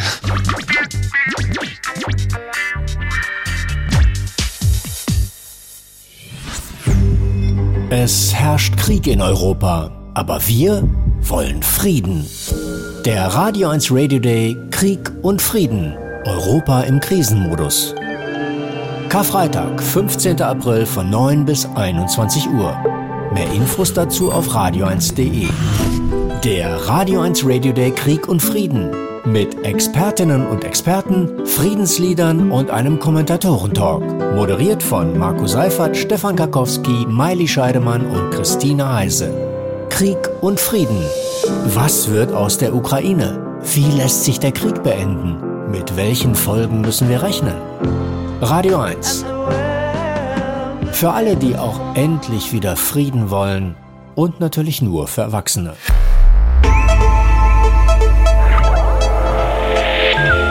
Medienmagazin Podcast. Bonustrack. Ich möchte noch zwei Angaben zur Bearbeitung des Gesangs des ukrainischen Boombox-Musikers Andrei Chrivniuk und seiner A cappella-Fassung des ukrainischen Liedes Czerwona Kalina, Roter Schneeball nachtragen. Wir hörten als zweite Fassung die Bearbeitung des südafrikanischen Musikers David Scott, der unter The Kiffness agiert und vielleicht haben Sie es am Gitarrensound erkannt. Die dritte Bearbeitung kam von Pink Floyd mit David Gilmour, der eine ukrainische Schwiegertochter und Enkelkinder hat. Unter der YouTube-Veröffentlichung wird Gilmore zum Song zitiert. Ich hoffe, er wird breite Unterstützung und Publicity erhalten. Wir wollen Spenden für humanitäre Wohltätigkeitsorganisationen sammeln und die Moral heben. Wir wollen unsere Unterstützung für die Ukraine zum Ausdruck bringen und auf diese Weise zeigen, wie der Großteil der Welt denkt, dass es völlig falsch ist, wenn eine Supermacht ein unabhängiges, demokratisches Land überfällt, zu dem die Ukraine geworden ist. Sie finden den Titel auf YouTube unter Hey Hey Rise Up von Pink Floyd. Dann will ich unbedingt im Originalton nachtragen, dass Georg Restle in der Tat nicht von mutmaßlichen Gräueltaten gesprochen hatte, sondern von mutmaßlichen Kriegsverbrechen. Ich hatte irrtümlicherweise die Anmoderationstexte von Jens Riewer und Ingo Zamperoni in Erinnerung. Hier jedoch der Ausschnitt von Georg Restle in der 20 Uhr Tagesschau vom 4. April 2022. Berichte über mutmaßliche Gräueltaten der russischen Armee in der Ukraine dämpfen weiter die Hoffnungen auf eine diplomatische Lösung des Krieges. Es sei schwierig, die Verhandlungen jetzt weiterzuführen, sagte der ukrainische Präsident Zelensky bei einem Besuch in dem Kiewer Vorort Butscha. Dort waren hunderte Zivilisten tot aufgefunden worden. Moskau bestreitet alle Vorwürfe und beschuldigt die Ukraine, die Vorfälle in Butscha inszeniert zu haben. Georg Restle in Kiew, Sie waren heute an der ehemaligen Frontlinie östlich von Kiew, von der sich die russische Armee zurückgezogen hat. Was haben Sie dort gesehen? Ja, wir waren in der Kleinstadt Birkiv unterwegs, die ungefähr 100 Kilometer östlich von Kiew liegt. Erst vor wenigen Tagen haben sich dort die russischen Truppen zurückgezogen. Und auch dort zeigt sich eine Spur der Verwüstung. Private Wohnhäuser wurden zerstört, die Schule, die Tankstelle, das örtliche Busdepot. Ukrainische Freiwilligenbataillons räumen den Ort jetzt von Minen und entsorgen das schwere Militärgerät, das die truppische Armee dort zurückgelassen hat. Zivilisten, die dort leben, Einwohner erzählten uns heute von dem Horror eines Krieges, der dort über mehrere Wochen tobte und von getöteten Zivilisten durch die russischen Truppen. Verifizieren konnten wir das alles heute natürlich nicht, aber es gibt viele solche Orte wie Birkiv rund um Kiew, die zeigen, wie wichtig eine unabhängige internationale Untersuchung wäre, um die schweren mutmaßlichen Kriegsverbrechen der russischen Armee zeitnah und gründlich aufzuklären. Außerdem möchte ich hier noch im Podcast Bonustrack im Originalton nachtragen, dass die ARD darüber nachdenkt, das Korrespondentennetz für Krisen- und Kriegsberichterstattung neu zu strukturieren. Auf dem Pressegespräch am 7. April 2022 nahmen dazu die ARD-Vorsitzende und RBB-Intendantin Patricia Schlesinger und der RBB-Chefredakteur Dr. David Biesinger Stellung. In der Tat, Sie haben danach gefragt, ob wir uns einem Krisenreporter-Pool, so ähnlich habe ich Sie verstanden, jedenfalls nähern oder ob wir uns uns damit beschäftigen. Das tun wir. Das tun die Chefredakteure auf allen Ebenen. Es ist mitnichten so, dass nur im Sinne von ausschließlich der WDR diese Berichterstattung macht im Moment, sondern es sind mehrere Sender beteiligt. Wir schicken Menschen dorthin, das muss man sich ja auch immer wieder klar machen, die unter höchster physischer und psychischer, seelischer Belastung dorthin geschickt werden, die einen wirklich hervorragenden Job machen. Und bei der Gelegenheit sage ich wirklich nochmal, sage ich auch aus alter Befasstheit, ich habe davor ganz großen Respekt, was da passiert, und zwar in allen Medien. Und wir haben inzwischen Menschen dort, Reporterinnen und Reporter aus ähm, verschiedenen Sendern, die dort hineingeschickt werden, die ähm, in der Ukraine jeweils für einige Tage sind, die dann wieder rausgehen. Das hat auch Sicherheitsaspekte und dann kommen andere nach. Ähm, von daher, wir sind nicht nur mit ähm, im Sinne von ausschließlich ähm, Reporterinnen und Reportern vom WDR dort, danach hatten Sie gefragt, sondern es sind andere Sender sehr wohl beteiligt und wir denken über unsere Strukturen nach, beziehungsweise haben wir uns für die nächste große Intendantensitzung da auch vorgenommen, nochmal deutlich andere, andere Strukturen zu haben bis dahin. Aber da wir Herrn Biesinger hier haben, der Chefredakteur ist und im operativen Bereich ist, würde ich Ihnen sehr gerne dazu hören. Ich habe vorhin gesagt, wir arbeiten an den Strukturen für einen Kriegs- und Krisenreporter-Pool. Ähm, und die Organisation hat sich jetzt schon maßgeblich verbessert. Das hat natürlich am Anfang ein bisschen geruckelt, aber wir sind da, glaube ich, auf sehr gutem Wege. Herr Biesinger. Ja, gerne. Also es gab in den letzten Jahren in Krisensituationen immer schon eine große Kooperation zwischen den Häusern. Jetzt erleben wir ja eine Extremsituation, ähm, die wir Gott sei Dank ja in den letzten Jahrzehnten so nicht hatten. Und selbstverständlich denken wir darüber nach, was lernen wir draus und was machen wir das nächste Mal noch anders. Ähm, das ist ein Prozess, der läuft bereits. Ähm, dazu gab es bereits auch ähm, Treffen auf der Arbeitsebene. Ganz konkret wollen wir den Intendantinnen und Intendanten bei der nächsten Sitzung im Sommer bereits einen Vorschlag machen, wie wir uns noch besser aufstellen können mit crossmedial arbeitenden Krisenteams ähm, für, für alle Medien. Mir geht es an der Stelle auch darum, dass wir immer unterscheiden zwischen Krisen- und Kriegsberichterstattung. Und wir müssen als ARD hier ein Modell finden, das immer funktioniert. Egal ob es ein Krieg in Europa ist oder eine große Flutkatastrophe in Südostasien oder ähm, andere Extremsituationen. Und ähm, deswegen glaube ich, sind wir gerade ganz gut dabei, konkrete Ableitungen zu bündeln und ich nehme an, bis wir uns das nächste Mal sehen im Juni, kann man das dann auch noch konkreter ausführen. Was ich im Moment erlebe, ist eine große Solidarität innerhalb der Redaktion mit dem, mit dem WDR. Es gibt viele Angebote zur Unterstützung, sowohl in, in Köln als auch vor Ort. Das wird auch angenommen und ähm, das zeigt ja schon, dass wir da einen sehr guten Schritt ähm, in, der, in der Kooperation gegangen sind. Auch zum zweiten Thema der Medienmagazin Radiosendung soll es im Podcast Bonustrack einige Ergänzungen geben. Mit zwei Griffen in das Archiv hören Sie aus dem Medienmagazin vom 9. Februar 2008 ein Interview mit der damaligen Zapspitze Julia Stein und Kuno Haberbusch nach der Verleihung des Bert-Donne-Preises für Medienpublizistik vom Verein Freunde des Adolf-Grimme-Preises, geführt von Daniel Fiene in Mahl. Erstmal herzlichen Glückwunsch an das ganze Zap-Team für den Preis. Danke. Eine gute Auszeichnung. Und jetzt so als Medienjournalist äh, ist das ja was Ungewöhnliches, dass man mal gelobt wird für die Arbeit, oder? Es ist durchaus was Ungewöhnliches, aber deshalb freut man sich natürlich umso mehr. Und das Kuriose ist dann, dass wenn einer einen lobt, loben einen viele. Und das tut natürlich auch gut. Weil normalerweise kommt ja eher die Kritik, zum Teil auch von den gleichen Personen. Ja klar, wir haben heute wieder ein paar aktuelle Briefe erhalten, wo uns wieder Nestbeschmutzung vorgeworfen wird. Damit setzt man sich auseinander und freut sich dann, wenn dieselben Leute nach draußen sagen, wie toll Zapp ist. Und dann denkt man sich sein Teil. Ist in Ordnung. Aber wer meckert am meisten? Ach, es meckern immer die, die sich angegriffen fühlen. Ob das jetzt nun der Spiegel ist, ob das Fokus ist oder ob das die ARD ist, ob das RTL 2 ist. Die, die uns wegen einer Sendung loben, sind am nächsten Mal beleidigt, weil sie diesmal dran sind. Das ist ganz banal. Was bedeutet denn so eine Auszeichnung für die alltägliche Arbeit? Ist das so ein bisschen, hat man jetzt einfach hier einen schönen Abend oder äh, hat das auch einen gewissen Einfluss? Also ich hoffe, dass wir künftig beispielsweise von Olli Dietrich mal ein Interview bekommen. Der hat uns bisher immer einfach äh, vernachlässigt. Vielleicht geben uns andere mal wieder ein Interview. Das wäre mal meine naive Wunschvorstellung des heutigen Abends. Gerade bei Ihrer Rede haben Sie es kurz gezeichnet, also dass Sie mit der Zeit auch wirklich viele Freunde verloren haben. Äh, wie, wie kommt das? Ja, Freunde ist jetzt übertrieben, aber Leute, die mit uns früher geredet haben, also Mark Quart von Focus, der Chefredakteur, ist ein klassisches Beispiel.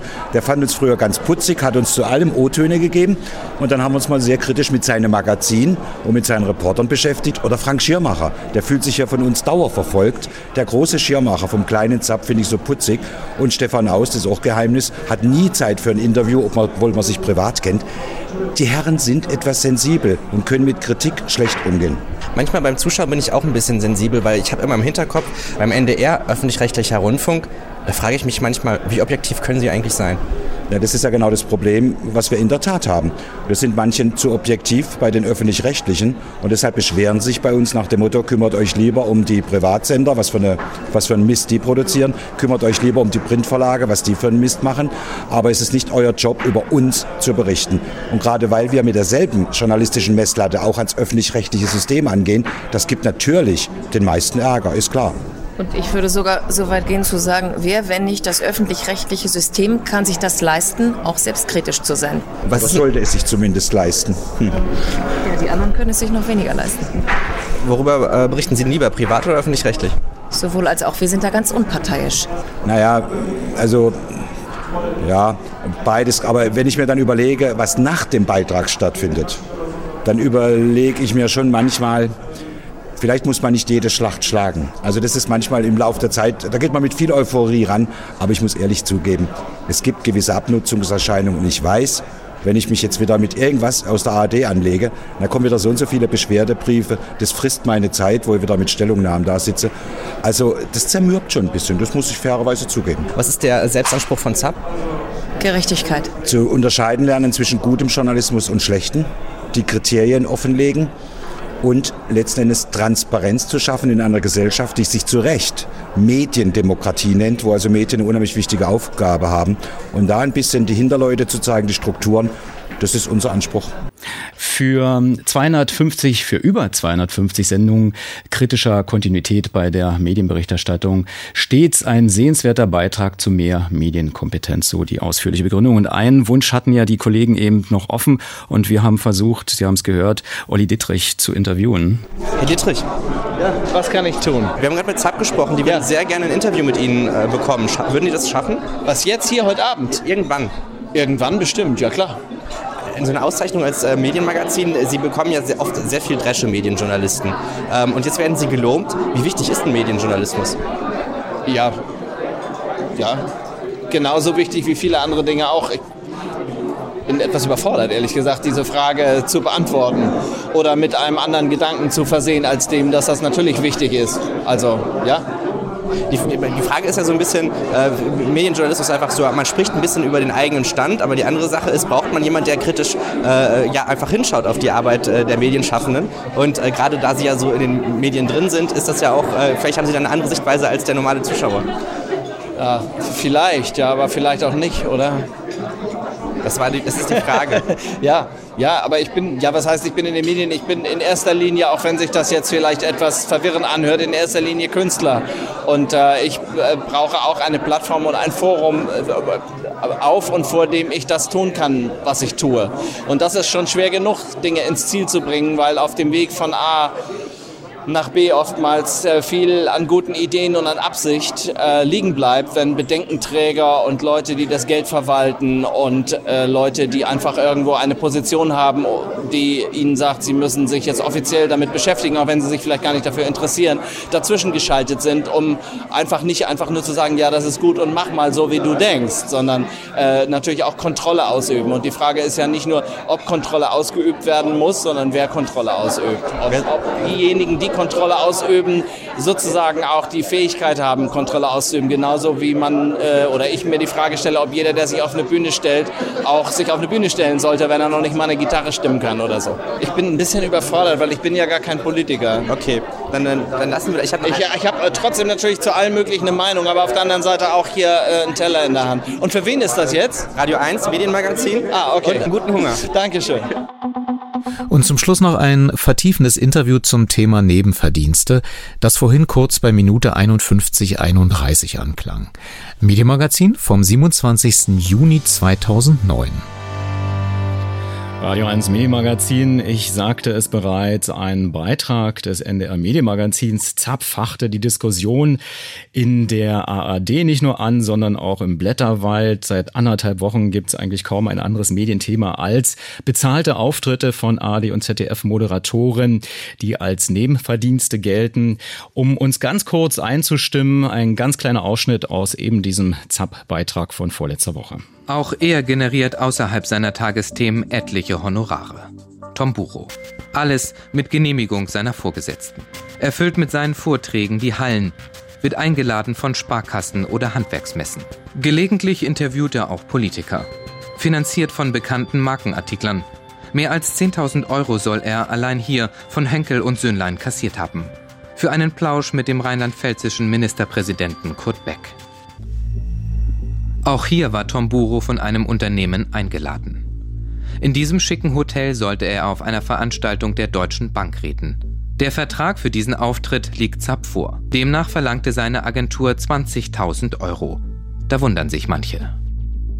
Nun, es mag ja Journalisten geben, die abends äh, eine Veranstaltung der Deutschen Bank moderieren und die am nächsten Tag in der Lage sind, ganz kritische Fragen an Herrn Ackermann zu stellen. Das will ich überhaupt nicht bestreiten, aber darauf kommt es nicht an. Auch hier gilt wieder der böse Schein. Tom Buro nur einer von vielen Fernsehprominenten auf der schwierigen Gratwanderung zwischen journalistischer Glaubwürdigkeit und kommerzieller Vermarktung. Doch genau darüber wollte kein Betroffener mit uns reden. Vielleicht wird auch deshalb nur so wenig darüber berichtet. Und dann wurde umso mehr berichtet. In Hamburg und zugeschaltet jetzt Kuno Haberbusch. Guten Abend. Ich grüße Sie. Ja, das war natürlich ein wirklicher Scoop kurz vor Ihrem Wechsel innerhalb des NDR. Äh, war das Kalkulation, dass Sie es nochmal richtig ordentlich krachen lassen wollten? Ja, das glauben manche. Das ist Quatsch. Wir sind seit diesem Thema, an diesem Thema seit ungefähr einem Dreivierteljahr dran. Und dann hatten wir plötzlich neue Unterlagen, außer denen, die wir schon hatten. Und dann haben wir einfach gesendet, weil es uns berichtenswert erschien. Warum haben Sie die Form des elektronischen Prangers gewählt? Kann man sowas nicht intern regeln? Ach, wissen Sie, Pranger, wir haben darüber berichtet und äh, die ganze Sache war jetzt ja nicht so geheim. Es gab schon vor zwei Jahren Artikel über diese bezahlten Nebenverdienste. Es gab Berichte über diese Agenturen, die diese TV-Journalisten vermitteln an Sparkassenbanken und ähnlichem. Das heißt, wir haben ja, wenn Sie so wollen, gar nichts enthüllt. Wir haben nur etwas berichtet. Wahrscheinlich gab es diesen großen Aufreger nur deshalb, weil sich die Zeiten verändert haben. Wir Journalisten fordern Transparenz von Politikern und von Managern und dann haben sich halt viele gedacht, jetzt sollen mal die Journalisten Transparenz in eigener Sache zeigen. Und ich kann Ihnen nur eins versichern, die Diskussion um Nebenverdienste gab es intern in den Sendern schon lange. Aber offenbar hat ja äh, das nicht so gefruchtet wie jetzt Ihr Beitrag. Wir kommen gleich noch zu den Redaktionen, äh, zu den Reaktionen. Aber um es mal vornehm Englisch auszudrücken, es waren ja einige auch beim Norddeutschen Rundfunk not amused. Hören wir doch mal in ein Statement hinein, das Sie in dieser Woche in Ihrer Sendung ausstrahlten von Ihrem Fernsehdirektor Frank Beckmann. Was mir vor allen Dingen nicht gefallen hat, ist, dass man es sehr personalisiert hat. Weil es geht da nicht um Einzelfälle, sondern es geht um ein Problem, was man seit vielen Jahren ja auch schon hat, äh, weil man auch weiß, dass es viele Jahre auch schon Nebentätigkeiten von Journalisten gibt. Und daran ist ja auch im Prinzip nichts auszusetzen. Ein Journalist darf ja Reden halten. Er darf natürlich auch Vorträge machen. Aber wichtig ist ja nur, dass das genehmigt ist. Ja, heiligt der Zweck die Mittel, äh, dass Sie den Schutz der Persönlichkeit verletzt haben, wenn keine Rechtsverletzung vorliegt? Nein, wir haben überhaupt nichts verletzt. Das waren ja Veranstaltungen, die waren zum Teil öffentlich. Es waren Tatsachen, die zumindest Insidern schon lange bekannt waren. Und was unser Programmdirektor ausdrückte, er regte sich ein bisschen auf, dass dann in den Printmedien nach unserem Beitrag sich das Ganze schwer auf Mr. Tagesthemen Tomburo fokussierte, obwohl wir doch noch mehr Beispiele gebracht haben. Aber auch mit so einer Art von Kritik muss man leben als Medienmagazin. Wenn man austeilt, dann kritisieren manche und es ist ja auch in Ordnung so. Wie wägen Sie denn das Verhältnis äh, bei sich ab als Journalist, der von Panorama kommt, ja eigentlich fast das ganze journalistische Leben lang immer gegen Widerstände ankämpfen muss und juristische Auseinandersetzungen zum Alltag gehören? Wie wägen Sie nun das Verhältnis ab zwischen Transparenz und in dem Fall ja, weil es nicht um andere geht, sondern um den eigenen Stall, ähm, um Nestbeschmutzung? Das ist ja auch der Vorwurf, den man Ihnen macht, sicherlich. Äh, das ist klar. Aber wissen Sie, wir können als Journalisten und wir speziell als Medienmagazin nur dann glaubwürdig sein, wenn wir über nach denselben Kriterien entscheiden, was ist ein Beitrag und was nicht, unabhängig davon, ob es um meinetwegen Missstände oder Vorgänge in einer öffentlich-rechtlichen Anstalt geht oder in einem privaten Sender oder in einem Zeitungsverlag. Wenn ich jetzt willkürlich mich zum Sprachrohr nur eines Senders mache, wo ist dann meine Glaubwürdigkeit als Medienmagazin? Und mir geht's letzten Endes um Ethik, um Recherche im Journalismus. Und von daher der Vorwurf Nestbeschmutzer, klar, den bekommt man dann. Aber ich finde, man darf als Journalist nicht everybody's darling sein, sondern man muss Rückgrat und Haltung zeigen. Und das drückt sich dann eben auch in solchen Situationen aus, wo man weiß, dass manche einen solchen Beitrag benutzen, um dann wieder Stimmung zu machen, in diesem Fall gegen die öffentlich-rechtlichen. Das gehört dann leider dazu.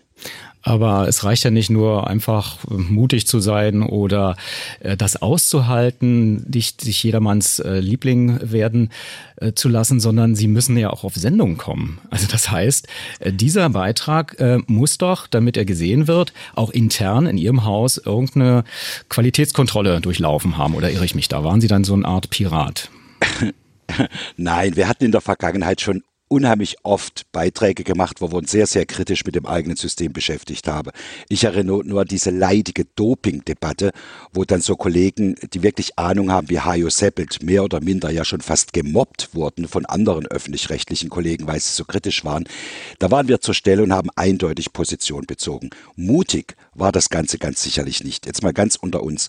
Was kann mir als Verantwortlicher von ZAP denn passieren? Glauben Sie, dass in einem öffentlich-rechtlichen System ich meinetwegen meinen Arbeitsplatz riskiere, wenn ich einen solchen Beitrag sende? Nein, es hat was mit Haltung zu tun und da muss man letzten Endes auch Kritik ertragen und dieser Beitrag speziell der war ja so gut recherchiert. Wir hatten alle Dokumente und da gibt es natürlich im Vorfeld Diskussionen. Und jeder vom NDR oder der ARD hätte sich ja äußern können. Wir haben ja alle angefragt. Sie wollten sich nicht äußern. Dann kann man das ja auch mal zeigen und senden. Und ich kann Ihnen versichern, natürlich gab es Gebrommel. Natürlich gab es Diskussionen. Aber es hat niemand letzten Endes versucht, diesen Beitrag zu verhindern. Ähm, das ist ja auch das, was ich an der ARD als gelernter DDR-Bürger mal zu schätzen wusste, dass man doch mit einigermaßen äh, Courage dann und Durchhaltevermögen auch solche Sachen transparent machen kann, dass sich das System sozusagen von innen reinigt und vielleicht dann auch äh, zu Veränderungen kommt. Und das ist genau in diesem Fall ja geschehen. Ihr äh, Intendant Lutz Marmor vom Norddeutschen Rundfunk hat ja das eigentlich im Grunde genommen jetzt begrüßt, oder? Interpretiere ich ihn jetzt falsch? Nein, ich habe gerade die Vorabmeldungen auch vom Spiegel gelesen. Er fordert jetzt auch diese Transparenz nach dem Motto, nicht alles, was genehmigt ist, äh, muss auch unbedingt äh, journalistisch und ethisch sauber sein. Der ZDF-Verwaltungsrat hat sich ja gestern ähnlich geäußert, deren Intendant. Das heißt, wir wollten informieren und sind jetzt völlig verblüfft, dass wir so viel bewirkt haben. Als Journalist kann man sich ja darüber freuen. Aber ich muss Ihnen ganz ehrlich sagen, wer hingeguckt hat und sich informieren wollte, der hätte seit Jahren an dieser Praxis was ändern können. Von daher haben wir jetzt großen Ruhe mit ZAP für eine Sache, die jeder Frau, jeder Mann schon vor Jahren hätte ändern können. Und wir haben Markus Schächter, dem ZDF-Intendanten, bei der äh, Fernsehratssitzung auch diese Frage gestellt. Hören wir doch mal an, was er sagt auf die Frage, warum man bisher eigentlich äh, so tatenlos war. Bisher waren die Nebentätigkeiten über mandeltarifvertragliche Regelungen so geordnet, dass man meinte, es sei abschließend geordnet. Inzwischen gibt es Diskussionen, die dazu führen, dass man fragt, ob nicht schon der bloße Schein, der Anschein zur Beeinträchtigung all der Qualitäten führen könnte, die einem Journalisten, einem öffentlich-rechtlichen Journalisten ganz besonders äh, zugerechnet werden müssen. Objektivität, äh, Integrität, Glaubwürdigkeit. Und äh, da wir vor dieser Entwicklung äh, jetzt stehen, wollen wir die Regeln verstärken. Schlüsselwort für die Verstärkung, für die Veränderung, für die strengere Fassung der Genehmigungsverfahren heißt Transparenz. Handle so mit deinen Nebentätigkeiten als Journalist, dass es in der Sache dich und dein Unternehmen nicht beeinträchtigt, wenn das veröffentlicht wird, was du machst. Markus Schächter, der ZDF-Intendant. Letzte Frage, Kuno Haberbusch. Ähm, was wird nun passieren? Alle werden darüber nachdenken, wie man mit welchen Regeln sozusagen die Glaubwürdigkeit der öffentlich-rechtlichen Anstalten garantieren kann. Aber muss man dann künftig bei anderen Geschichten, bei Ihnen, bei ZAP, ähm, sozusagen Listen einreichen und auch äh, sich transparent machen? Also das ist für uns in der Redaktion eine Selbstverständlichkeit. Ich weiß alles, was meine freien Mitarbeiter machen, weil wenn wir solche Beiträge machen, müssen wir aufpassen, dass wir nicht selber genau das tun, was wir bei anderen Kollegen anprangern. Stichwort zum Beispiel auch Journalistenrabatte und ähnliches. Also von daher mache ich mir da keine Sorgen. Aber zu dem O-Ton von eben, äh, von Herrn Schächter. Wissen Sie, bisher war nur geregelt, äh, dass man eine Nebentätigkeit anmelden muss. Es stand nichts drin über die Höhe des Honorars. Aber genau die Höhe des Honorars kann ja zumindest Fragen aufwerfen, ob das noch korrekt ist. Und zweitens, es muss sichergestellt sein, dass solche Nebenverdienste nicht dort erworben werden, wo gleichzeitig mein Berichterstattungsgebiet ist. Auch da kann es ja zu Kollisionen kommen. Also ich finde das schon alles zwar sehr erfreulich, ich frage mich aber wirklich, wir haben das seit 10, 20 Jahren von prominenten Fernsehgesichtern, warum man erst jetzt so weit kommt und noch etwas zum Schluss. Wir schauen jetzt auf die öffentlich-rechtlichen, weil die als besonders glaubwürdig gelten, was sie auch sind. Wir sollten aber bitte nicht die Kollegen von den privaten Sendern und von den Verlagshäusern außer Betracht lassen, weil die machen es genauso und von denen fordere ich genauso viel Transparenz ein im Sinne unseres Berufsstandes wie von unseren öffentlich-rechtlichen Kollegen. Meint Kuno Haberbusch, er ist noch ZAP-Redaktionsleiter und hat diese Sendung noch bis wann zu verantworten? Ja, noch zwei Ausgaben. Und dann sicherlich auch als Nachfolgestücke Reaktionen nächsten Mittwoch, 23 Uhr, Norddeutscher Rundfunk im Fernsehen. Im 23 Uhr, richtig. Äh, ja, warten wir mal ab. Gut, schönen Dank nach Hamburg. Tschüssi. Tschüss. Damit bleibt mir nur noch Ihnen wieder vielen Dank zu sagen, dass Sie bis zum Ende gefolgt sind. Empfehlen Sie uns gern weiter mit einem Link zu diesem Podcast, zum Beispiel bei Spotify, Apple Podcasts oder zur ARD Audiothek mit der blaue Zeitmarkennavigation in der App. Die nächste Ausgabe erscheint wieder in der Nacht zum nächsten Montag. Bis dahin. Radio 1 Medienmagazin. Vergessen Sie nicht, Ihre Antennen zu erden